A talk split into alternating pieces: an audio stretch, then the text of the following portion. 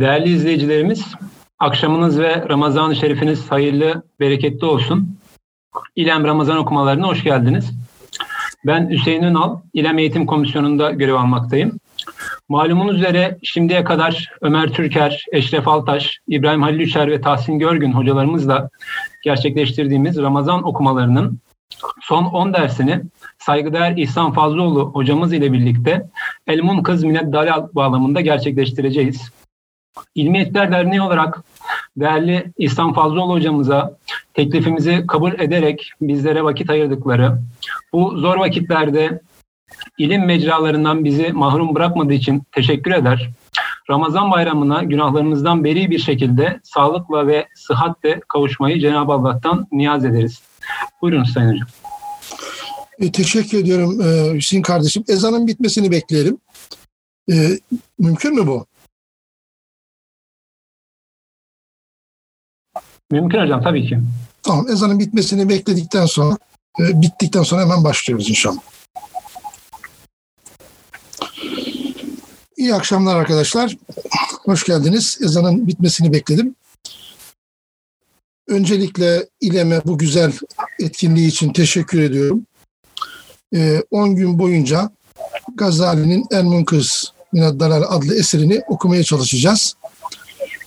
Tabii bu bir online yayın olduğu için e, bir ders gibi düşünmeyelim bunu ya da bir konferans gibi. Daha çok bir sohbet gibi e, yürütmeye çalışacağım. Tabii sohbet derken meselenin derinliğini ihmal etmeyeceğiz. bu okumalar, bu 10 günlük okumanın e, listesini nasıl cereyan edici, nasıl akacağını, akış semasını paylaşmıştım. Tabii oradaki e, akışı birebir takip etmek anlamında değil de 10 günlük dersi tamamladığımızda e, Munkız hakkında oluşturacağımız çerçeveyi belirlemiş olduk. İlk konuşmamız, üzerine konuşacağımız ilk konu daha doğrusu, böyle bir metin, tarihi bir metin nasıl okunur? Onun üzerine kısaca duracağım. Daha sonra e, okumalarımızda kullanacağım terimleri dikkate alarak bir metafizik e, çerçeve belirlemeye çalışacağız. Yani bir tür sözlük e, inşa etmeye çalışacağız. Çünkü sık sık o kavramları kullanacağız. Bunlar ne anlama geliyor? Niye atıf yapıyoruz? Onu belirlememiz açısından. Şimdi e, bir metin nasıl okunur? Klasik bir metin nasıl okunur? Elbette bunun için çok çeşitli teoriler var ama ben kendi takip ettiğim yöntemin kısa bir özetini vereceğim. E, metni bir sahne gibi düşünebilirsiniz. Bir tiyatro sahnesi gibi düşünebilirsiniz. Bu sahnenin bir mekanı ve zamanı var. Dolayısıyla e, Gazali'nin yaşadığı mekan ya da mekanlar ve zaman dilimini e, dikkate almak zorundayız. E, şunu hemen söyleyelim. Bütüncül hafıza dediğimiz e, holistik hafıza e, klasik gelenekler için söylüyorum. E, yaklaşık bir 80 yıl en fazla 60 ile 80 yıl arasıdır. Bu şu demek e, herhangi bir fikrin, herhangi bir düşüncenin aktarımı, e, dikey aktarımı e, üç nesil boyunca sağlıklı bir şekilde gider. Bu da nedir? E, dede ya da nine, baba, anne ve çocuklar şeklinde diyebileceğimiz birbirini takip eden üç nesil. E, bundan sonra kavramlar, fikirler, anlayışlar değişebilir. Dolayısıyla bu bütüncül hafızaya okumalarımızda çok dikkat etmemiz e, gerekir. Ki e, kavramların, yargıların e, içeriğini güzelce yakalayabilelim. Şimdi mekan ve zaman kategorisinin dışında toplum yapısı nedir? Siyaset nasıl ilerlemektedir?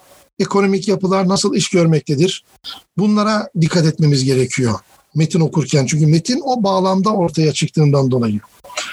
Aynı şekilde bu dönemde yaşamış kişiler, bilginler, ürettikleri eserler, bu eserlerde ortaya çıkarttıkları, ortaya koydukları fikirler, kısaca bilginin dolaşımı, e, bilgi nasıl üretiliyor, hangi araçlarla üretiliyor, kimler üretiyor, kimler tüketiyor, kimler talip, bilgi nasıl aktarılıyor, nasıl dolaşılıyor, bilginin aktarım hızı nedir, ritmi nedir? Bunlar o kadar önemlidir ki bunları dikkate almadığımız zaman fikirlerin seyahatini tespit etmek de o kadar çok zor olur. Ve bunun yanında e, e, önemlisi muhatap kim? Bu metinler kime yazılıyor? Mesela El Munkız Mined Delal bir entelektüel, ilmi metin midir yoksa daha çok halk için yazılmış bir metindir? Bunun cevabını vereceğiz ki o metnindeki kavramları, ifadeleri, onların sıkı örgülerini ya da denetlemelerini, e, kanıtlarını, ispatlarını e, ona göre eleştirelim ya da e, savunalım. Diyelim ki Tehafütül Felasifi'yi okumakla El Munkız'ı okumak arasında ciddi bir fark olması lazım. Metnin muhatap kitlesi açısından El Munkız'ın e, muhatabı hemen söyleyelim. Büyük oranda tahsilli insanlar diyebileceğimiz kesimdir. Yani üst bir metin değil. E, bunun üzerine Munkız e, hakkında konuşurken duracağız. E, dolayısıyla metnin muhatap kitlesi e, son derece önemli. Bunun yanında yazarın, mesela Gazali'nin diyelim, bu eseri yazarken amacı ne? Kamusal bir amacı mı var? Teorik bir amacı mı var? E, kişisel bir amacı mı var? E, bunu da belirlemek zorundayız. Metnin muhatap kitlesi aynı zamanda o metni yazan kişinin de e, gayesi, gayesini tespit açısından son derece önem arz ediyor. Eğer bunu yapmazsak e, metnin yerleştirilmesi e, kavramsal ve yargısal şemaların çıkartılmasını şey yaparız, atlarız. Yani kısaca basit bir şekilde metnin uzayını çok iyi tayin etmemiz lazım. Koordinat sistemini çok iyi belirlememiz lazım ki e, o metni kendi üretildiği tarihsel dönem içerisinde layıkıyla anlayabilelim. Yoksa e, ya bugünü geçmişe yansıtırız ya e, geç, metni geçmişte üretildiği bağlamın bütünlüğü içerisinde idrak etmekte zorlanırız. Bakın bir örnek vereyim. Yani bu matematikten bir örnek vereyim. Diyelim ki siz e, Harizmi'ye gittiniz 830'da x kare artı 25x artı 5 eşittir 0 diye bir denklem yazdınız. Harizmi bunu anlamayacaktır. Hemen onu kendi diline döndürecektir. Çünkü klasik gelenekte negatif sayımı olmadığı için denklem sıfır eşit olmaz. Şimdi bu bizim için pek anlam ifade etmiyor. Çünkü bizim bulunduğumuz zaman diliminde bunlar aşılmış, sayı cebir denklemleri ve benzeri bir şey, şey gelişmiş. Dolayısıyla bizim zihnimizde e, ki kavramlar ve yargılar o kadar farklı ki e, biz bunu kolayca kaçırabiliyoruz ama klasik metin okurken o metnin yazıldığı kavramsal ve yargısal uzayın ne olduğunu e, sürekli aklımızda tutmamız lazım. Yani Gazali ile konuştuğumuz zaman Gazali'nin bizi anlayabileceği, onun dilini konuşmamız lazım. Aksi takdirde birbirimizle anlaşamayız. Bu son derece önemli. Bunun için dörtlü bir e, şematizmi kullanmamız gerekiyor. Birincisi okuduğumuz metnin ontolojik bilimleri nelerdir? Yani ne tür nesnelerden bahsediliyor? Biraz önce verdiğim örnekte mesela cebirsel bir denklemin nesneleri, bugün kullandığımız nesneleriyle o günkü nesneler aynı değil. Dediğim gibi negatif sayı yok. Denklem sıfıra eşit olmuyor. Muhakkak bir değere eşit olması lazım filan. Bunun nedenleri var tabii. Dolayısıyla hangi nesneler var? Bu nesneler illa fiziksel nesneler anlamında değil. Zihinsel nesneler, metafizik nesneler, mantıksal nesneler, e, kendimize konu aldığımız gerçeklik küresi neyse o gerçeklik küresindeki nesnelerin ne olduğunu iyi belirlememiz gerekiyor. Yoksa çok e, tahrif ederek, tahrip ederek metni okuruz. İkinci olarak bu nesnelere ne tür adlar veriliyor? Mesela marifet kelimesi diyelim ki Gazali'nin e, lügatinde, dil, e, sözlüğünde farklı bir anlama, kelamda farklı bir anlama gelir. E, adet kelimesini mesela ne şekilde kullanıyor? Gazali kendi tarihsel bağlamı içerisinde sayı dediğinde mesela ya da hendese dediğinde Munkız okurken göreceğiz. Riyaziyat ilimlerinden bahsediyor. Mesela niçin Gazali riyaziyat kelimesini tercih etti de talim kelimesini tercih etmedi? Bu bir pozisyondur, bir duruştur. Dolayısıyla düşünürün seçtiği kavramlar, e, mefhumlar onun pozisyonunu da bize verir. O açıdan hangi nesneyi ne tür kavramlar mefhumlar karşılık geliyor. Bunun son derece tayin edilmesi lazım. Metindeki e, şu kavramın değil de bu kavramın seçilmesi, kendi döneminde kullanılan kavramlar açısından söylüyorum. O düşünürün pozisyonunu, teolojik pozisyonunu, metafizik pozisyonunu, felsefi pozisyonunu, tutumunu belirler. Bu çok e, dikkat edilmesi gereken bir konudur.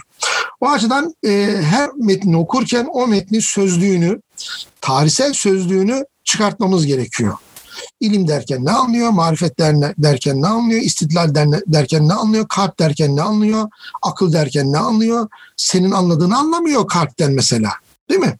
Ya da senin dediğini anlamıyor akıldan. Ya da istidlal dediğinde ne anlıyor? Bunun e, bir sözlüğünü çıkartmamız gerekiyor ki e, o gerçeklik küresindeki nesnelere o düşünür, ne tür e, kavramlarla hitap ediyor, ne tür kavramlarla konuşuyor, onları ne tür kavramlarla yakalıyor onu e, bilelim.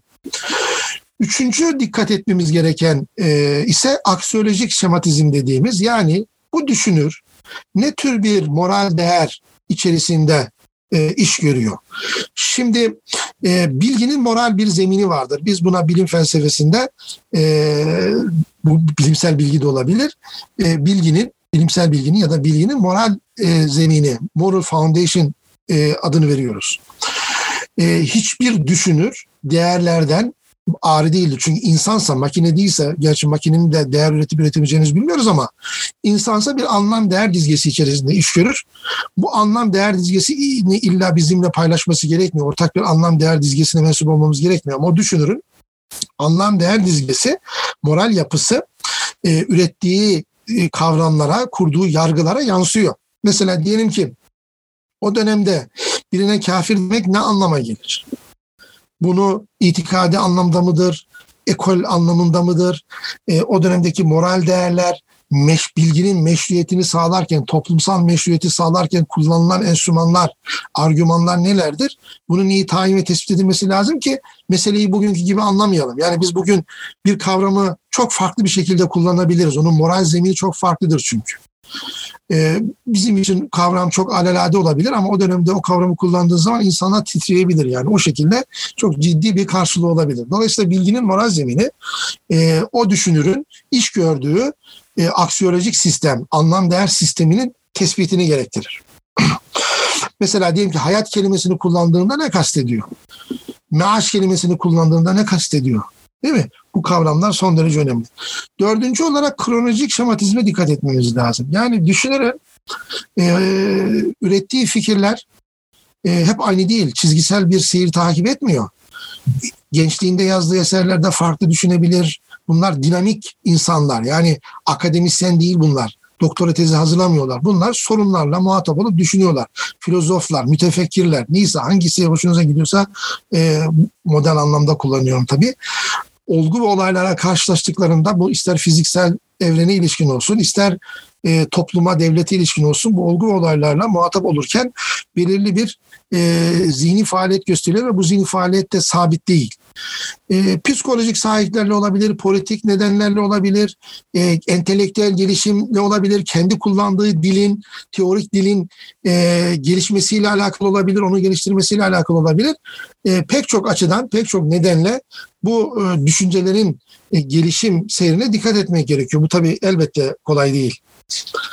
Şimdi bunun yanında metin okurken e, dikkat etmemiz gereken şey e, metinin yazarının rolüne bürünmek. Yani İbn Sina okuyorsanız gelecek tüm sorulara ve itirazlara İbn Sina buna ne derdi, nasıl cevap verirdi pozisyonunu alıp cevap vermek. Metni anlamak için çok önemli bu.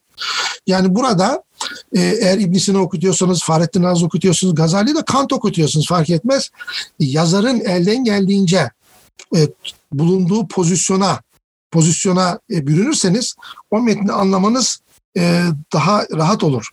Yani e, elden geldiğince e, sanki siz İbn Sina'sınız, Gazali'siniz ya da Hegel'siniz size soru soruluyormuş gibi onun felsefi sistemi yani onun düşünce uzayındaki kavramları ve yargıları kullanarak elden geldiğince e, onu bir tür savunu ya e, tabii değer düzeyinde bir savunmaktan bahsetmiyorum.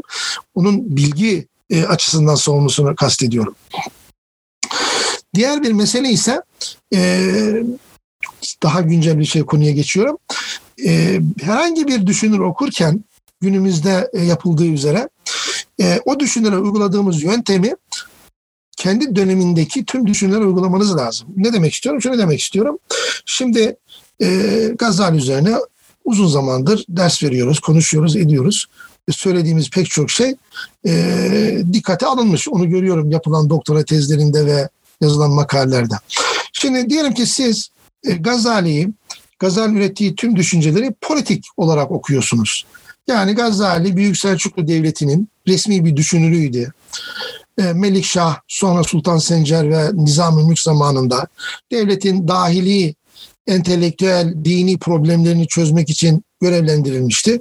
Dolayısıyla saf bir şekilde ama Yoksa politika, siyaset bir değişkendir şüphesiz. Ama saf bir şekilde siz Gazali'nin düşüncesini böyle okuyorsanız İbn Sina'yı da böyle okumanız lazım.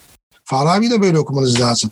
Yani bir düşünürü e, belli bir zaviyeden okuyup bir kenara koymak yetmez. Bu açıdan e, diyelim ki e, son yapılan bazı çalışmalarda gördüğüm üzere Gazali'nin tüm düşünceleri esas itibariyle politik bir e, gerekçeye dayanır, politik sahiplerle yapılmıştır demek e, şey değil. E, nedir? Sağlıklı bir çözüm değil. Aynı şeyi İbn Sina için de yapabilirsiniz.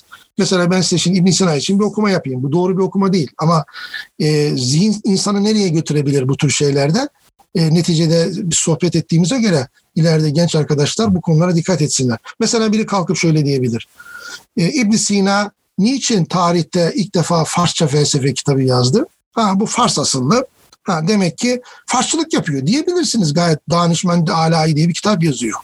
Buradan hareket ederek Samanoğulları ile ilişkisi ve e, şey, Kur'an-ı Kerim'in Farsçaya ve daha doğrusu Arapça dışındaki dillere tercüme edilmesi için toplanan komisyonda bulunmasından hareket ederek, yazdığı Farsça eserden hareket ederek tutup bir şey, bir sürü düşünce üretebilirsiniz ki üretildi. Özellikle bazı Arap ülkelerindeki yazarlar bunu ürettiler. Ya da şunu da diyebilirsiniz e, ibn Sina'nın babası İsmailiydi. Batınilerle ilişkisi vardı. İhvan-ı Safa okuyordu. İhvan-ı Safa grubuna mensuptu. Dolayısıyla e, ibn Sina'nın felsefesi esas itibariyle Aristoteles Farabi çizgisine İhvan-ı Safa'nın batini gizli değişkenlerini yerleştirmektir diyebilirsiniz ve bunun için delil de bulabilirsiniz. E, niye? Çünkü ibn Sina e, tümel suretlerin e, türsel suretlerin, fasılların bilinemeyeceğini iddia etti. Dolayısıyla bir e, okült e, sır yarattı. E, numeral bir alan oluşturdu. Bu da e, batinilik fikrinin felsefi düzeyde bir ifadesidir dersiniz. Buradan da ciddi doktora tezleri yazabilirsiniz. E, nitekim yine iştirakilik oradan çıktı, vahdedi vücut buradan çıktı. E, simya ve gizli ilimler, hurufilik buradan türedi gibi pek çok e, düşünce öğretmeniz mümkün. Dolayısıyla bunlara çok dikkat etmek lazım. Yani e, evet e, bir düşünür, bir felsefe tarihçisi, bir düşünür, e, düşünce tarihçisi, bir felsefe bilim tarihçisi geçmişteki nesneleri e, inşa edebilir. Bu mümkündür. E, tarihi böyle de yorumlayabiliriz ama e, bağlamada çok son derece dikkat etmek lazım. Çok değişkenli parametrik okumalar e, gerekiyor. Yani çok değişkenli bir değişken belirlediğimizde o değişkenin diğer değişkenleri etkilediğini dikkate alarak e, hareketli bir model e, kullanmamız ve bu modeli sadece o dönemde yaşamış bir düşünür değil, tüm düşünürleri uygulamamız e, gerekiyor. Kısaca bu yöntem üzerine yaptığımız e, uyarılar, biz bunlara ne kadar uyacağız e, bakacağız ama e, yanında ikinci konumuz ise e, daha sonra yapacağımız okumalarda sık sık kullanacağımız bazı terimlere e, atıfta bulunmak. Onları tanımlamak şimdi. Klasik e, modern öncesi dönem e, felsefe bilim metinlerini okurken üç katmanlı bir yapı e, kullanmamız gerekiyor. Ben bunlara kısaca şöyle diyorum. Yani Munkız'ı önümüze koyduk. Ya da Gazali'nin eserlerini önümüze koyduk. İbn Sina'nın eserlerini önümüze koyduk. Hangi düşünür olursa olsun ya da bilim metinleri de İbn Heysem'i koyduk. Burada e, ilk elde elimizde bir sahne var. Bir ekran var daha doğrusu. Bilgisayar benzetmesi burada güzel olabilir. Ekran var. Bu eserler, bu fikirler ekranda cereyan eden, ekranda muhatap olduğumuz düşünceler ve fikirlerdir. Biz biliyoruz ki bilgisayardan ekrandaki görüntünün arkasında kodlar dediğimiz yazılım var. Ee, şey de böyledir. Medeniyetler de böyledir. Medeniyetlerin e, ekranları var genelde ekranlara takılarak yaparız, yaparız çalışmalar. Ama bu ekranın arkasında ekranın öyle olduğu, olmasını mümkün kılan kodlar var. Daha da aşağıda o kodun da algoritmasını belirleyen mod dediğim benim e, bir yapı var. E, klasik gelenekte, modern öncesi gelenekte iki büyük mod var. E, bu modları iyi belirlememiz gerekiyor. Bu modların ikisi de e, Mezopotamya kökenlidir. E, bir tanesi e, zirve ifadesini Yunan Helenistik dönemde kazanıyor. E, biz buna içsel ya da içkin e, metafizik diyoruz. E, ikincisi ise aşkın metafizik dediğimiz yine e, Mezopotamya kökenli İbrahimi gelenek dediğimiz ki İbrahim, Hazreti İbrahim Keldani geleneğine karşı çıkarak bu düşüncesini geliştiriyor. E, ve bu da en gelişmiş halini İslam medeniyetinde kazanıyor. Ne demek? Bu şu demek, e, evreni, insanı, evren-insan ilişkisini e, açıklayabilmek için nihai ilke nedir? Kendisine nispetle e, her şeyi anlamlandırabildiğimiz nihai ilke. Of, e, en temel ilke nedir meselesi. E, birinci görüşte nihai ilke evrene içkin olan bir ilkedir. E, ikinci görüşte ise evrene aşkın olan bir ilkedir. Onun için içkin ve aşkın tabirlerini kullanıyoruz. Şimdi bu o kadar önemlidir ki bu içkin ve aşkın olmak mesela diyelim ki Gazali'nin felsefe eleştirilerini dikkate aldığımızda Tanrı'nın muhtar olmasıyla, mucip olması yani özgür iradesiyle yaratan Tanrı, el fail muhtar ya da mucip bir zat, Tanrı olması bu metafiziklerin kabulleriyle son derece alakalıdır. Dolayısıyla bizim e, bu modları iyi bilmemiz lazım. Aslında esas itibariyle tartışma e, büyük oranda iki farklı metafiziğin üzerine kurulu kodların ve bu kodlardan hareketle oluşturulmuş ekranların tartışmasıdır. En temelde bu modlar var. Eğer siz içkin metafiziği benimsiyorsanız nihai ilkeyi evrene gömülü iki, e, ikinci bir yapı olarak düşünüyorsanız logos dediğimiz e, bu işte türsel süret olacak, bu tabiat adını alacak, çeşitli bilimlerde çeşitli adlar verilecek buna. E, tüm yapıyı e, ilk ilkeyi böyle tanımladığınız için ilk ilki evrenin e, kadim olup olmaması, yaratılış olup olmaması, e, evrendeki insanın durumu, determinizm, e, illiyet meselesi hep bununla son derece alakalıdır. Şimdi burada e, İbrahim Halil Üçer Hoca'nın e, bir, bir modelini kullanarak buraya entegre edersek bu iki metafizikten hareket ederek e, üçlü bir terim dağarcığı oluşturuyoruz. Her e, şeyde medeniyetlerde tüm insanlığın ortak terimleri var. Bunlara temel terimler adını veriyoruz. Diyelim ki e, e, Çin düşüncesini incelediğiniz zaman orada da varlık var, orada da bilgi var, orada iyi var, kötü var, insan var, tanrı var, evren var. Bunlara temel terimler diyoruz. İstediğiniz e, kültüre ve medeniyete gidin bu e, şeyi görürsünüz, terimleri görürsünüz. Bu terimlerden hareket ederek kurucu terimler dediğimiz, terim, temel terimlerin yanında kurucu terimler dediğimiz terimleri oluşturuyoruz. İşte bu metafizikle son derece alakalı. Mesela yaratıcı tanrı kavramını, bakın tanrı kavramı tüm buradaki tanrıyı e, bir güç olarak da düşünebilirsiniz. Tanrı kavramı her medeniyet, her kültürde var ama bunun yaratıcı olup olması her kültürde olmayabilir. Mimar tanrı olabilir. Tam e, kendine yeterli e, Aristotelesçi anlamda tanrı olabilir e, ya da İslam'ın yaratıcı tanrısı olabilir. Yaratıcı olup olmaması ile Tanrı'nın olup olmaması farklı şeylerdir. Tanrı fikrinin olması başka bir şey, o Tanrı'nın başına gelecek sıfat başka bir şeydir.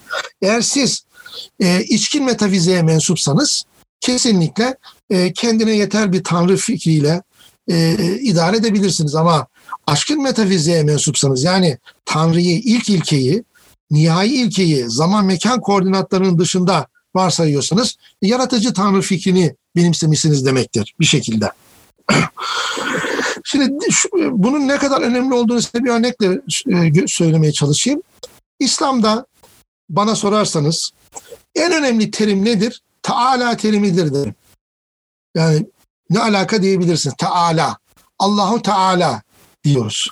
Şimdi çünkü önemli olan burada Allah değil. Çünkü başka bir medeniyette de Araplar İslam'dan önce de Allah kelimesini kullanıyorlardı.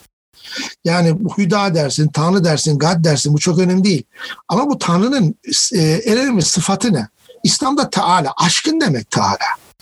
E, transcendent olan yani zaman mekan kayıtlarının ötesinde olan. Onun için Allahu Teala dememizin sebebi bu. Sık sık pozisyonumuzu belirlemek için bunu dile getiriyoruz. Ee, şimdi Üçüncü terim olarak ise semantik terimler dediğimiz yani bu kurucu terimlerden hareket ederek ürettiğimiz yapılar. Şimdi temel terim mesela Tanrı'yı temel terim olarak almıştık. E, kurucu terim olarak yaratıcı Tanrı dedik. Ama yaratıcı Tanrı'yı da bizim belirli anlamlar yükleyebiliriz. Diyelim ki muhtar Tanrı anlayışı, özgür iradesiyle yaratan Tanrı anlayışı ya da mucip e, nedir onun adı? Zatı ile e, zorunlu olarak yaratan Tanrı anlayışı diyelim. Şimdi, e, ibn Sina, Farabi ibn Sina çizgi, çizgisi mucip bizzat Tanrı anlayışını savunurken e, kelamcılar Kadir Muhtar, El Kadir Muhtar Tanrı anlayışını e, savunacaklar. Dolayısıyla onların da semantik e, terimleri farklılaşacak. O açıdan Farabi İbn Sina ve Gazali ya da diğer İslam düşünürleri temel terimlerde aynılar. Tanrı kavramında bir problemleri yok. Kurucu terimlerde de aynılar. Hepsi yaratıcı bir tanrıya e, tanrı fikrini savunuyor. Ama semantik terimlere gelince bu yaratıcılık kavramının yorumunda farklılaşıyorlar. Dolayısıyla tartışma büyük oranda semantik terimler üzerinden e, gidiyor. Bu semantik terimlerde e, İbrahim Haliçer'in belirlediği gibi e, birincil ve e, tamamlayıcı terimler olarak ayrılabilir. Bunlar da kavramsal ağlar oluşturuyorlar. Bunu niye anlattım? Şunun için anlattım. Diyelim ki biz Tahafut-ül Felasifi ya da El-Mukuz Mineddenali analiz ederken orada kullanılan e, ve çatışma noktalarını oluşturan terimlerin büyük oranda semantik terimler olduğunu e, göz önünde bulundurmamız lazım. Yani İbn Sina'nın tanrı fikriyle bir problemi yok. Gazali'nin de yok. İbn Sina'nın yaratıcı bir tanrı fikriyle de sorunu yok. Gazali'nin de yok. Ama yaratıcı kavramının semantik yorumu değişik. Ee, İslam dünyasındaki sistemler de burada farklılaşıyor. Yani diyelim ki irfanın, işrakiliğin, meşrai felsefenin ya da kelamın e, birbirinden farklılaşması ve üç ayrı hatta dört ayrı perspektif oluşturmaları büyük oranda bu semantik terimlerin e, yorumlarıyla ya da tanımlarıyla e, alakalıdır. Bu açıdan metinleri son derece rahat okuyabiliriz bu açıdan. Yani e, çağdaş okumalarda bu ayrımlara dikkat edilmediği için e, büyük sıkıntı yaşandığını görüyoruz. Şimdi e, sık sık bunlara atıf yapacağız. Yani diyelim ki Gazali'nin felsefe eleştirisinde muhtar ve mucip kavramlarını yani zatıyla zorunlu olarak yaratan e, ya da e, özgür iradesi yaratan tanrı anlayışlarının e, yaratıcılık ve tanrı ile alakalı olmadığını doğrudan e, yaratıcı kavramının yorumuyla alakalı olduğunu göreceğiz. Peki bu yorumlar nereden kaynaklanıyor? Bunların e, şeyi zeminine bunun üzerine biraz durmamız lazım. E, tabii bu canlı ders ortamı olmadığı için e, ben e, şeyi arkadaşlarımızın meseleyi ne kadar takip edip etmediğini bilmiyorum ama zannediyorum sorularla bunu açabiliriz. Ben e, şeyimi akışımı, ders akışını ya da seminer sohbet akışını bir takdim edeyim. Ondan sonra sorularla bunları açabiliriz. Bunların nedeni ne? Niçin biz semantik terimlerde farklı pozisyonlar alıyoruz ve bu pozisyonlarda farklı felsefe bilim perspektiflerinin oluşmasına neden oluyor. E, şimdi bu da medeniyetlerin e, yine e, inşa edilirken e, kullandıkları üçlü bir yapılar yapıyla alakalı. Her medeniyetin her medeniyetin temel terimler ve kurucu terimlerden hareket ederek oluşturduğu bir hayat görüşü var. Diyelim İslam'ın hayat görüşü tevhid e, anlayışına dayanıyor. E, bu tevhid anlayışı biraz önce söylediğim aşkın metafiziğin önemli zemini. Bakın arkadaşlar e, bu meselelerle ilgilenen ilgilenen arkadaşlar çok iyi bilecektir. Bu öyle kolay bir iş değil. Yani mesela burada bir örnek olarak vereyim. Diyelim ki Hristiyanlık esas itibariyle aşkın metafiziğe mensup, yaratıcı tanrı fikrine mensup bir e, yapıyla ortaya çıkıyor. Ama karşıdaki e, gelenek o kadar güçlü ki bu gelenekle entegre oluyorlar ve e, Meryem İsa üçlüsü esas itibarıyla içsel metafizikle dışsal metafiziği ya da aşkın metafizikle içken metafiziğin bir sentezi olarak karşımıza çıkıyor. Çünkü en önemli sorun şu. E, eğer biz nihai ilkeyi kabul edersek ister aşkın ister içkin olsun bu nihai ilke ile evren arasındaki ilişkiyi nasıl kuracağız? Yani klasik tabirlerle söylesek Halik ile mahluk arasındaki alaka nasıl kurulacak? E, bunu göstermeniz lazım. Şimdi bu e, içkin metafizikte biraz kolay. Çünkü e, iç içe çakışan iki küre şeklinde düşünebiliriz yapıyı. biraz bunu kolay şekilde işaret edebilirsiniz ama aşkın bir metafiziğe, nihai ilkeniz aşkınsa zaman zaman e, zaman ve mekan ötesi ise e, evrenle olan ilişkisini kurmanız e, gerekecek. Bunu göstermeniz lazım.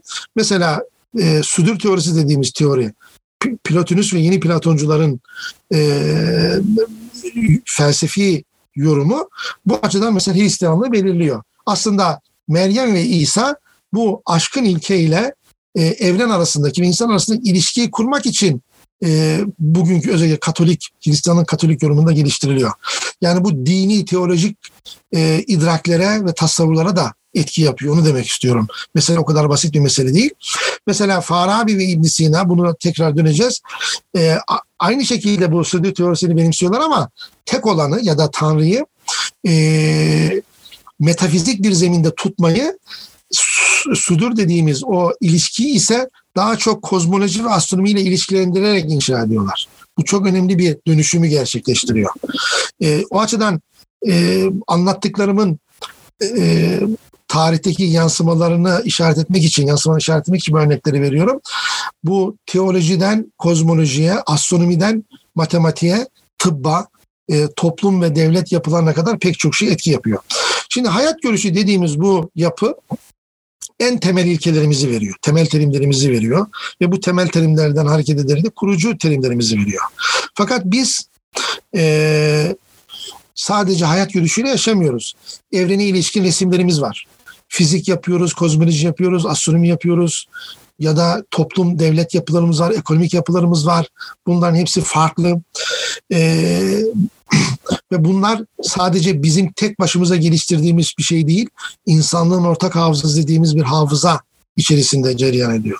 Şimdi Gazali'nin ortaya çıktığı dünyayı düşündüğümüzde İslam medeniyetinin yaşına bakın.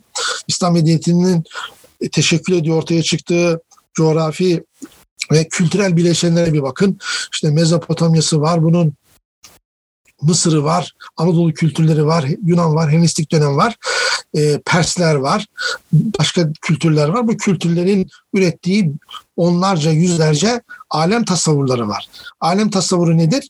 E, hayat görüşleriyle bu evren resimlerinin entegrasyonundan kurulan. Yani siz e, Pers siyaset namelerini tercüme ettiğiniz zaman orası o, o, o eser size böyle e, çıplak bir şekilde gelmiyor. Orada moral yapılar var, Orada inançlar var, orada değerler var. Ama orada aynı zamanda e, devlet yönetiminin nerede olursanız olsun onun devlet yönetiminin resimleriyle alakalı fotoğraflar var. Ya da fizik kitabı tercüme ettiğiniz zaman e, diyelim ki Aristoteles'in Aristoteles'in fiziği evrenin bir resmi o dönemin şartlarında ama bu fizik belirli bir anlam değer dizgesi içerisinde geliyor. Bir paket olarak geliyor size. Oradaki Aristoteles'in, e, Yunanlıların e, anlam değer dünyaları, e, hayat görüşleri oraya içkindir. E, ilk hareket etmenin ilk hareket ettiriciye dayanıyor. Bir hareket e, kavramlı, merkezli bir fizik anlayışı e, söz konusu. Siz bunu aldığınız zaman e, ne yapıyorsunuz? Öncelikle e, bir örnek üzerinde diyelim ki Aristoteles'in fiziğini tercüme ettiniz. E, önünüze geldi. Bu fiziğin dayandığı temel kavram hareket etmeyen ilk hareket ettirici. Siz bunu alacaksınız. Oraya yaratıcı tanrı fikrini koyacak, koyacaksınız. Ama ondan sonra fiziğin nasıl yapıldığını o kavramlara entegre olarak açıklayacaksınız. Bu öyle basit bir iş değil. Ve İbn Sina'nın yaptığı da büyük oranda budur. Ee, bir, herhangi bir fiziksel dünya resmi üretirken hareket etmeyen ilk hareket ettirici ilkesinin zorunlu olmadığını göstermek. Bunun yerine e, yaratıcı tanrı fikrini mucib bir zat yorumuyla yerleştirmek ve daha sonra da e, fiziğin bu şekilde yapılabileceğini fizik yaparak göstermek. Bu son derece önemlidir. Bunu matematiğe, bunu tıbba, bunu astronomiye uygulayabilirsiniz. E, dolayısıyla herhangi bir medeniyetin e, hayat görüşü ve evren resimlerinin entegrasyonundan ortaya çıkan alem tasavvurları e, içinde yaşadığımız, iş gördüğümüz yapıları oluşturuyor. Ve İslam medeniyetinin ortaya çıktığı coğrafyada onlarca alem tasavvuru var. Hintlilerin ürettikleri var, Fars'tan ürettikleri var, e, Mezopotamya'nın şuyun buyun. Bu alem tasavvurları size geliyor Bunlar insanlığın ortak tecrübesidir. İnsanlığın hafızasıdır. Bunlardan faydalanacaksınız. Yani tutup matematiği siz yeniden icat edemezsiniz. Oklidin elementlerini kullanacaksınız. Astronomiyi yeniden icat edemezsiniz. Farsların, işte Perslerin Zici Şair'ini kullanacaksınız. Ya da Hintlerin Sidantasını kullanacaksınız. Ya da Batlamyus'un Majestesini kullanacaksınız. Bu gayet doğal. Fakat bu metinler size bir paket olarak geldiği için o metinlerin e, gömülü olduğu, bunlar bir alem tasavvuru, gömülü olduğu e, anlam değer dizgelerini, hayat görünüşüne ilişkin yapıları temizleyip e, oradaki e, evren resimlerini kendi hayat görüşünüzün ilkeleriyle e, yorumlar eşliğinde entegre edeceksiniz. Dolayısıyla İslam dünyasında ortaya çıkan e, kelam, e, meşyai felsefe, işraki felsefe, irfanı alem tasavvuru olarak yorumlaya, yorumlamamız mümkün. Bunların hayat görüşleri açısından e, birbirinden çok büyük bir farkı yok. Dolayısıyla semantik terimlerin yorumu biraz da bu e, evrene ilişkin resimlerin e, yorumlarıyla alakalı olduğunu, buradaki farklılaşmanın bu yorumlarla alakalı olduğunu e, söyleyebiliriz. Yani ibn Sina'nın felsefe sistemi e, kendisinin hayat görüşüyle mensup olduğu hayat görüşüyle e, hem geçmişten aldığı hem de İslam dünyasında üretilmiş evren resimleri arasında kurduğu e, ilişkiler, alakalar neticesinde bu semantik terimlerin yorumu değişiyor. E, oradan zaten gitmiştik buraya. Yani ibn Sina'nın mucip bizzat tanrı anlayışını e, benimsemesi ya da onu geliştirmesi ile muhtar tanrı anlayışını e, kelamcıların ele alması bu e, mirasın bu farklı alem tasavvurlarının, dünya resimlerinin daha doğrusu kendi hayat görüşleriyle entegre edilmesinden ortaya çıkıyor. O açıdan diyelim ki İbn Sina'nın fiziğini ya da İbn Sina'nın e, kitabı, zooloji kitabını ya da e, İbn Sina'nın usul endesisini aynı zamanda geometri kitabı da yazıyor malum ya da astronomisini ya da e, herhangi bir Bakillani'nin, Cüveyni'nin, Gazali'nin e, yazdığı bir eseri bu bileşenleri dikkate alarak okuduğumuzda ki bu bileşenleri dikkate almaya biz teorik nazari okuma diyoruz.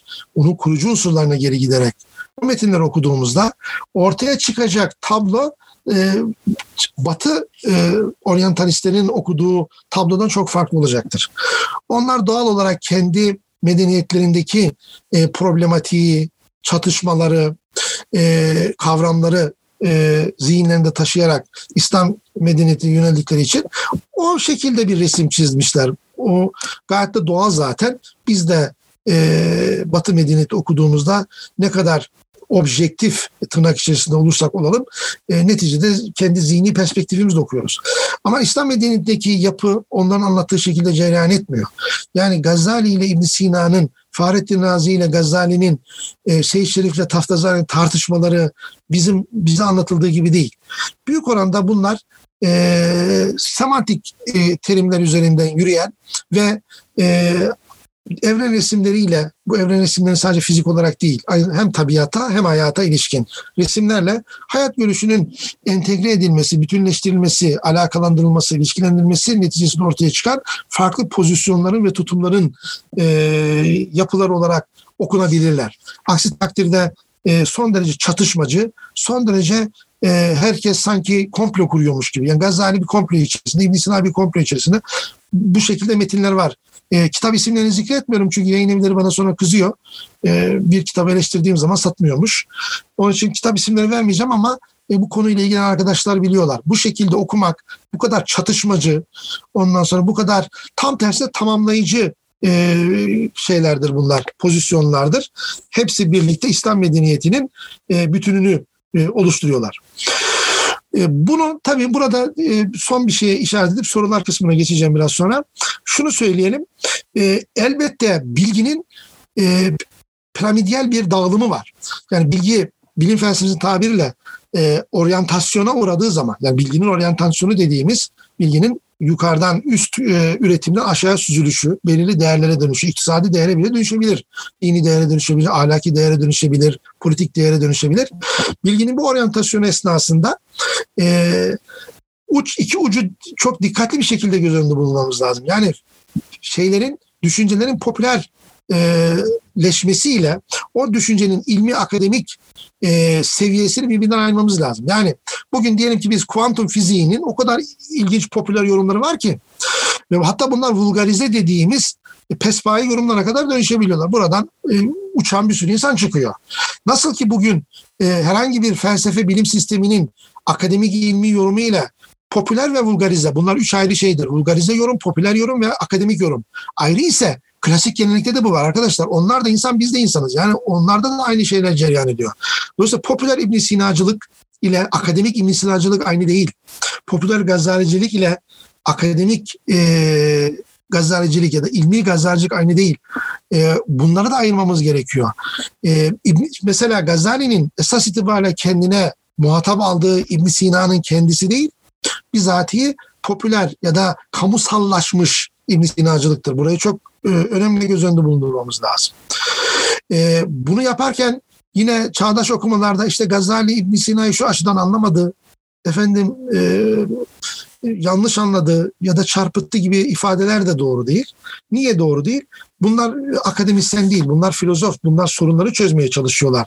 Ona bakarsanız İbn Sina Aristoteles'i ne kadar doğru anladı? İbn Sina'nın elinde Aristoteles'in otantik metinleri yoktu. Ee, Helenistik dönemde süzülüp gelen tercümelerle yapılmış metin vardı. İbn Sina'nın derdi Aristoteles'i doğru anlamak değil, felsefi sorunları doğru anlamaktı. Aristoteles uzmanı değil adam yani. O açıdan bu çağdaş yorumlarla e, meseleye el atmak doğru değil. E, bu bunlardan mesela bir tanesi de şudur. E, Gazali'nin bahsettiği fikirler e, ona mı ait e, ya da şuradan buradan mı devşirme diye metinler görürsünüz. Şimdi bu da çağdaş gözle klasik geleneği okumakla alakalı. Bir kere klasik gelenekte kamusal fikirlere atıf yapılmaz. Herkesin bildiği fikirlere atı, atıf yapılmaz. Mesela Ali Kuşçu'nun Fatih'e sunduğu El Muhammediye Filmi Hisap'taki cebir kısmındaki örnekler Harizmi'nin 830'da yazdığı örnekler aynı. Tutup ona atıf yapmasına gerek yok. Kağıt yok bir kere. Mürekkep az. Bugünkü gibi öyle e, adamlar e, el bebek gül bebek yaşamıyorlar yani son derece kısıtlı imkanlar var. Dolayısıyla kamusal bilgiye atıf yapılmaz. Bir. İkincisi ekol içerisinde hoca öğrenci kendisine atıf yapmaz büyük oranda. Yani öğrenci hocasının devamıdır. Dolayısıyla o fikirlere e, miri malı gibi kullanır. E, Gazali Cüveyni'nin fikrini almış. E, alacak tabii öğrencisi zaten ya. Bakirle alacak tabii. Ya gayet doğal. Ekoller içerisinde ve hoca öğrenci ilişkisinde bilgiye atıf yapılmaz. Üçüncüsü bir fikir en sonunu geliştirene nispet edilir klasik gelenekte. Modernde de böyledir de. Yani e, Farabi'de nüve halinde olan bir fikri İbn Sina geliştirmişse o fikir İbn Sina'ya atfedilir. Klasik gelenekte bu böyledir. Dolayısıyla klasik gelenekte bilginin dolaşımı, bilginin üretimi ve benzeri e, kavramları, kategorileri dikkate almadan metinleri yorumlamamamız lazım. E, e, dolayısıyla Gazali'nin e, ya da herhangi bir düşünürün düşüncelerini ele alırken akademik ilmi seviye ile popüler seviye dikkate almamız gerekiyor. Bunun üzerine duracağım daha sonra özellikle e, nedensellik, illiyet dediğimiz e, konuyu incelerken e, bu nasıl popüler ve akademik ayrımı nasıl burada ortaya çıkıyor bunu e, göreceğiz. Şimdi bu ilk dersimizde, ilk sohbetimizde yöntem üzerine biraz konuştuk. E, kendi yöntemimi biraz anlatmaya çalıştım. İkincisi sık sık atıf yapacağımız temel kavramlara e, işaret ettik. Onların tanımlarını verdik. E, evet konu belki yöntem ve metafizik zemin olduğu için biraz ağır ama bu bizim e, hazırladığımız İslam Temelini Okuma Kılavuzu'nun e, bir tür özeti gibi bu e, ders. E, daha sonra da dinleyip bunun üzerine arkadaşlar fikir yürütebilirler. Burada e, dersi tamamlayıp sorulara geçeceğim. E, önümüzdeki yarın devam edeceğiz. Şimdi sorulara alabiliriz çünkü 15 dakikamız kaldı. evet. E, birinci soru tekfir meselesi. Bunun üzerine atıfta bulundum. E, tekfir o dönemlerin moral değerleri içerisinde yapılan bir şeydir. Bugün siz nasıl e, bir iş yaptığınızda gerici, ee, bakın şöyle düşünün arkadaşlar yani e, Sovyet Rusya'da genetik bilimini burjuva bilimi diye kabul etmediler. E, Marksist terminolojiyle düşünülerin taksim edildiğini düşünün. Meşruiyet zeminiyle alakalı o o dönemde meşruiyet zemini e, dini bir zemin olduğu için insanlar bu tür kavramları kullanıyorlar. Tekfir illa e, biraz önce söyledim semantik e, terimler düzeyinde ortaya çıkan bir şey. Sen benim dışımdasın diyor. Yani bunu bugün itikadi anlamda düşünmeyin ki Gazali o konuda son derece dikkatli zaten. E, bunlara fazla kafayı takmayın. Bunlar e, basit şeyler. Her şeyi akaid düzeyine indirgemeyin. Ona bakarsanız İbn Sina'da bazı metinlerinde Mutezile'nin şu görüşlerin küfür olarak yorumlanabileceğini söylüyor. Şimdi İbn Sina onları tekfir mi ediyor diyeceksiniz. Açıktan tekfir etmiyor ama Mutezili bazı görüşlerin e, küfre gidebileceğini söylüyor. O dönemin meşruiyet ifadesi bu. Bugün nasıl siz herhangi bir şey yaptığınızda bu Atatürk ilkelerine aykırı, e, siz yobazsınız, gericisiniz demek gibi bir şey bu yani. E, o konulara fazla kafa takmayın. E, Katoliklik gibi bir şey değil bu. E, bir soruda e, yöntem ve kavram olarak dediklerinizi anlıyoruz ama biz bunun metinlere geç, başına geçince uygulayamıyoruz. E, zaman ister arkadaşım yani oturup çalışacağız hep birlikte. E, zamanda bu ilk başta tabii beyni organize etmek ve e, yönlendirmek zordur. Ama bir süre sonra e, ona alışırsınız. Bu şeye benzer. Hece vezniyle şiir yazmaya benzer. İlk zamanlarda parmaklarınızla sayarsınız. 6, 5, 7, 5 ne bileyim ben hangi vezni kullanıyorsunuz ama bir süre sonra e, öyle gelir size. Öyle bir e, ne bileyim ben koşma gelir öyle bir e, şiir yaz, gelir ki işte 7-5 vezine göre çalışır. O alışkanlıkla alakalı, zeka ile alakalı değil, zamanla alakalı yani. İlk ilkenin evreni içkin olduğunu Yunan'dan önce e, dedim ya Keldanilerin zaten. Ee, arkadaşlar iki temel fikir var modern döneme kadar. İkisi de Mezopotamya kökenlidir. Hem içkin metafizik hem aşkın metafizik. İkisi de e, Mezopotamya'dan geliyor. E, içkin metafiziği temsil edenler daha çok Keldaniler diyoruz. Daha sonraki temsilciler onu felsefi hale getiren biliyorsunuz Yunanların kendileri dışında felsefe yapan e, kültür olarak gördükleri tek kültür Keldani kültürüdür. E, içkin metafizikte, şey, aşkın metafizikte İbranilerden e, efendim e, Hristiyanlarda, Yahudilerde hatta e, kısmen Platon ve Aristoteles'te bu aşkın metafiziğe doğru bir gidişin olduğunu da söyleniyor felsefe tarihçileri tarafından. Dolayısıyla e, evrene içkin olduğu dediğim gibi Mezopotamya'ya geri gidiyor. İslam felsefesi ifadesinin karşılığı var mı?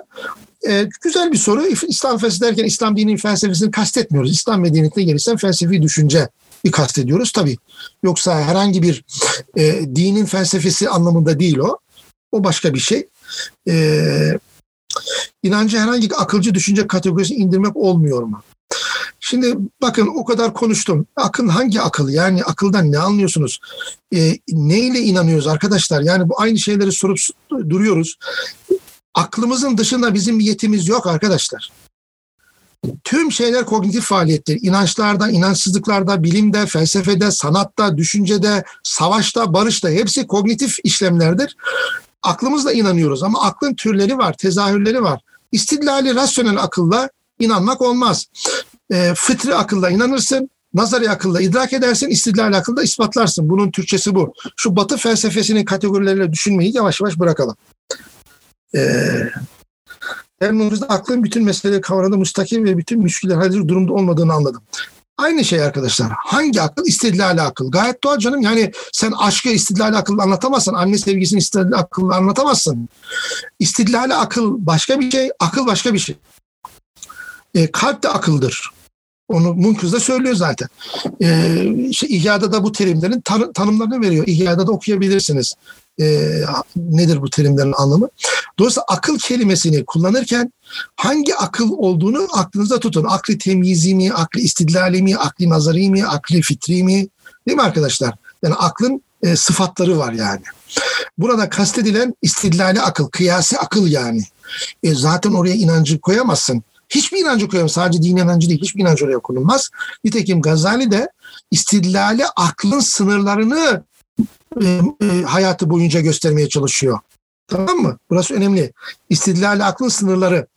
İstidlali aklın bir ortaklığı, insanlar arasındaki kamusal ortaklığı. İkincisi bunun sınırlarını göstermeye çalışıyor zaten. Tarihsel bir metni okumak isteyen bir kişinin temel ve kurucu kavram sözlüğünü kendi başına çıkartması mümkün mü? Bir mürşidin, arkadaşlar e, entelektüel çalışmada mürşid olmaz. Bir hocanın, e, muallimin demek istiyorsun. Zorunlu mudur? Mürşid tasavvufta olur. Terimlere dikkat edelim. E, kendi başına da çıkartabilirsin. e, belirli bir entelektüel faaliyetler tek başına olmaz zaten arkadaşlar. Belirli bir ekiple olur. E, belirli bir çevreyle olur. O açıdan e, kendin çıkart bir dene. Sonra senden daha tecrübeli olan bir hocaya, bir arkadaşına göster. Yavaş yavaş bunlar oluşur. E, semantik kavramlardaki tartışmalardan hareketle itikadi dışlanmaların altında yatan sebep nedir? Pek anlamadım bunu. E, yani tartışmalar semantik kavramlar üzerinden, semantik terimler üzerinden gidiyor. Bununla itikatla çok alakası yok. Artık bu işin nazari tarafındalar. İtikadi konularda İbn Sina'nın inandığı Tanrı ile Gazali'nin inandığı Tanrı arasında zerre kadar fark yok arkadaşlar. İbn Sina bir Hanefi fakihidir, bir kadıdır. Ee, hiçbir fark yok. Dediğim gibi e, çok daha ötede cereyan eden bir şey o. O açıdan e, rahat olun. Yani ehli sünnet e, mezheplerinin kadılığını yapıyor adam yani. Hanefi kadısı. E, sudur teorisini evren ile ilişki kurabilsin diye üretilmiş bir teori olduğunu söyledi. Ancak sudur teorisi Tanrı iradesini yok sayıyor. E, şimdi sudur teorisinin hangi yorumu? Sudur teorisini üreten Plotinus esas itibariyle Hristiyanlığın meydan okumasına karşı klasik e, e, Keldani Yunan Helenistik kültürün bir savunusudur. E, çünkü Hristiyanlığın temel iddiaları, temel e, terimlere ilişkin ya da e, kurucu terimlere ilişkin yaratıcı tanrı fikri ve benzeri fikirlere karşı o kültürün kendini bir savunmasıdır. Bu gayet doğal zaten. E, orada Platonus'un südür teorisiyle Farabi'ninki ve İbn de birbirinden farklıdır. Orada benim söylediğim şu, evet südür teorisi yaratan ilk ilkeyle, aşkın ilk ilkeyle evren arasındaki ve insan arasındaki ilişkinin kurulmasıyla alakalı ama bunu öyle bir yapıyorlar ki yaratıcı Tanrı'yı metafizik zeminde e, nazari olarak itikadi bir sese değil bu. Bu teorik bir dil arkadaşlar. E, nazari seviyede bunu izah etmeye çalışıyorlar. Bu açıklama biçimidir yani. Yani Allah evreni yarattı. E, bir inanç önermesidir. Nasıl yarattığına ilişkin sizin yaptığınız tüm şey nazari mülazalardır. Bu nazari mülahaza çerçevesi içerisinde geliştirilen bir şey. O açıdan orada e, Tanrı iradesi yok sayılmıyor. Farklı yorumlanıyor. Tanrı iradesi yok sayılır mı canım? Farklı yorumlanıyor sadece. Böyle bir tanrı anlayışı olur mu? Zaten kelamcılarda olmayacağını için kendileri açısından. Arkadaşlar bu tercih meselesidir. Yani nazari pozisyonlar bunlar. Sizinkinin ya da onunkinin ya da diğerinkinin doğru olduğunu belirleyecek bir meta teori yok. Bugün kuracağımız e, yeni yorumlar da farklı olacaktır. Ee, kendi pozisyonunuzu mutlaklaştırmayın o açıdan. Gazali bile eleştirilerden sonra pek çok unsuru daha sonraki eserlerinde kullanıyor. Bu dediğim gibi nazari bir açıklama faaliyetidir. Ee, nazari açıklama faaliyetlerinde kimin daha doğru olduğunu tayin edecek bir meta teorimiz, üst bir teorimiz yok. Ee, bunlar yorumdur. Mutlaklaştırmak e, gerekmiyor. Yani mezhep dediğimiz hadise arkadaşlar e, ister felsefi ister itikadi e, son derece önemlidir. Çünkü e, o insanların teorik tutumlarını yansıtlar. Yani mezhep demek e, yanlış bir şey değil. Bugün de var. Siz e, realistsiniz, idealistsiniz. Bunun klasik gelenekleri mezheptir canım. İdealist bir pozisyon var. Olgu olaylara, gerçeklik küresine, Tanrı'ya, evrene bu pozisyondan, bu perspektiften bakıyor. Onun görüşü e, her kültürün böyle pozisyonları var. Bunlara teorik e, perspektifler diyoruz. E, bu ne kadar çok olursan e, hesabı verilmiş, temellendirilmiş o kadar iyidir. O medeniyetin zenginliğini gösterir. E, bunun itikatla alakası yok yani. E, bir kesim Gazali'nin İslam düşüncesini durdurduğunu gerilemenin arkadaşlar başkalarının yanlışlarını doğrultarak düşünemeyiz. E, herkes kendi rüyasında mutlu mutlu yaşasın. E, böyle çocukça şeylerle uğraşmayı bırakalım artık biz kendi e, teorilerimizi, kendi perspektifimizi oluşturalım. E, Gazali'nin İslam medeniyetini gerilettiği bir İngiliz propagandasıdır. Bununla ilgili ben yazdım, çizdirdim. Bir İngiliz propagandası bu nedenleri var. E, cahillerle konuşmak çok zordur. E, onun için fazla kendi onlara vakit kaybetmeyin yani. Uğraşmayın. Son bir soruyu alalım. Gazali nedenselliğin eleştirisi. Bunun üzerine duracağım arkadaşlar. Bu önemli bir soru bunun ne kadar basit bir mesele olduğunu ve ne kadar yanlış, ne kadar yanlış anlaşıldığını e, göreceksiniz. Oradaki nedenselliği e, David Hume nedenselliği olmadığını e, göstereceğiz. Konuşacağız bunu şeylerde. E, ileriki şeyler e, dersler, seminerlerde. O açıdan canını sıkmayın. Peki arkadaşlar son bir soruya bakalım. Din dilini eleştireceğiz seminerinizde Gazali kelamı şemsi olması mevzusunda bizim kelamımızda Evet. Şemsi demek yani şemsiyedir diyor. Kelam bir şemsiyedir. Gayet doğal. E, çünkü fıkıh İslam toplumlarının iç e, yaşayış ahvaliyle alakalıyken kelam bir tür zırh. E, çünkü doğrudan e, Müslümanların teorik inançlı, e, inançlarının teorik temellendirmelerini yapıyor. Bir tür metafizik e, perspektiftir. O açıdan e, sizin eğer bir metafizik çanağınız yoksa onun içerisinde ne yapacaksınız? Yani fıkıh yapsanız ne olur? Bu üç disiplini e, birbirinden farklı perspektifler olmakla birlikte e, dikkate almakta fayda var. Fıkıh iç, kelam dış, e, tasavvuf ise insanın kendiliğiyle alakalı bir yapılarda arkadaşlar. En azından ben öyle görüyorum.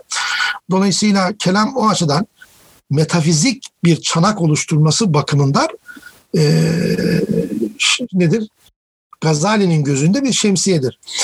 Ee, daha sonra göreceksiniz İbn Sina'cı bir kelam da ortaya çıkacak. O da e, farklı bir şemsiye oluşturacak. Evet arkadaşlar zannediyorum bir saat e, bize verilen süre. E, daha fazla uzatmayacağız. E, beni dinlediğiniz için teşekkür ediyorum. Hepinize hayırlı sahurlar diliyorum. Yarın e, görüşmek ve e, İslam medeniyetindeki felsefi bilim hayatının teşekkülü ortaya çıkan, Gazali öncesi ortaya çıkan okullar, bunların e, önemli iddiaları ve önemli isimleri üzerine duracağım. Yarın görüşmek üzere. Allah'a emanet olun.